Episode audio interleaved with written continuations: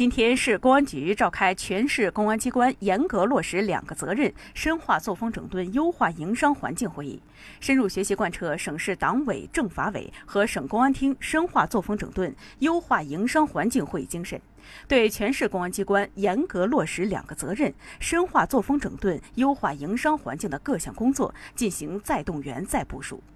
会议要求坚持问题导向和刀刃向内，采取有效措施，着力解决两个责任落实不到位、企业反响强烈、群众反映集中、社会普遍关注的作风顽疾，为哈尔滨全面振兴发展营造优质的社会环境、服务环境、平安环境和法治环境。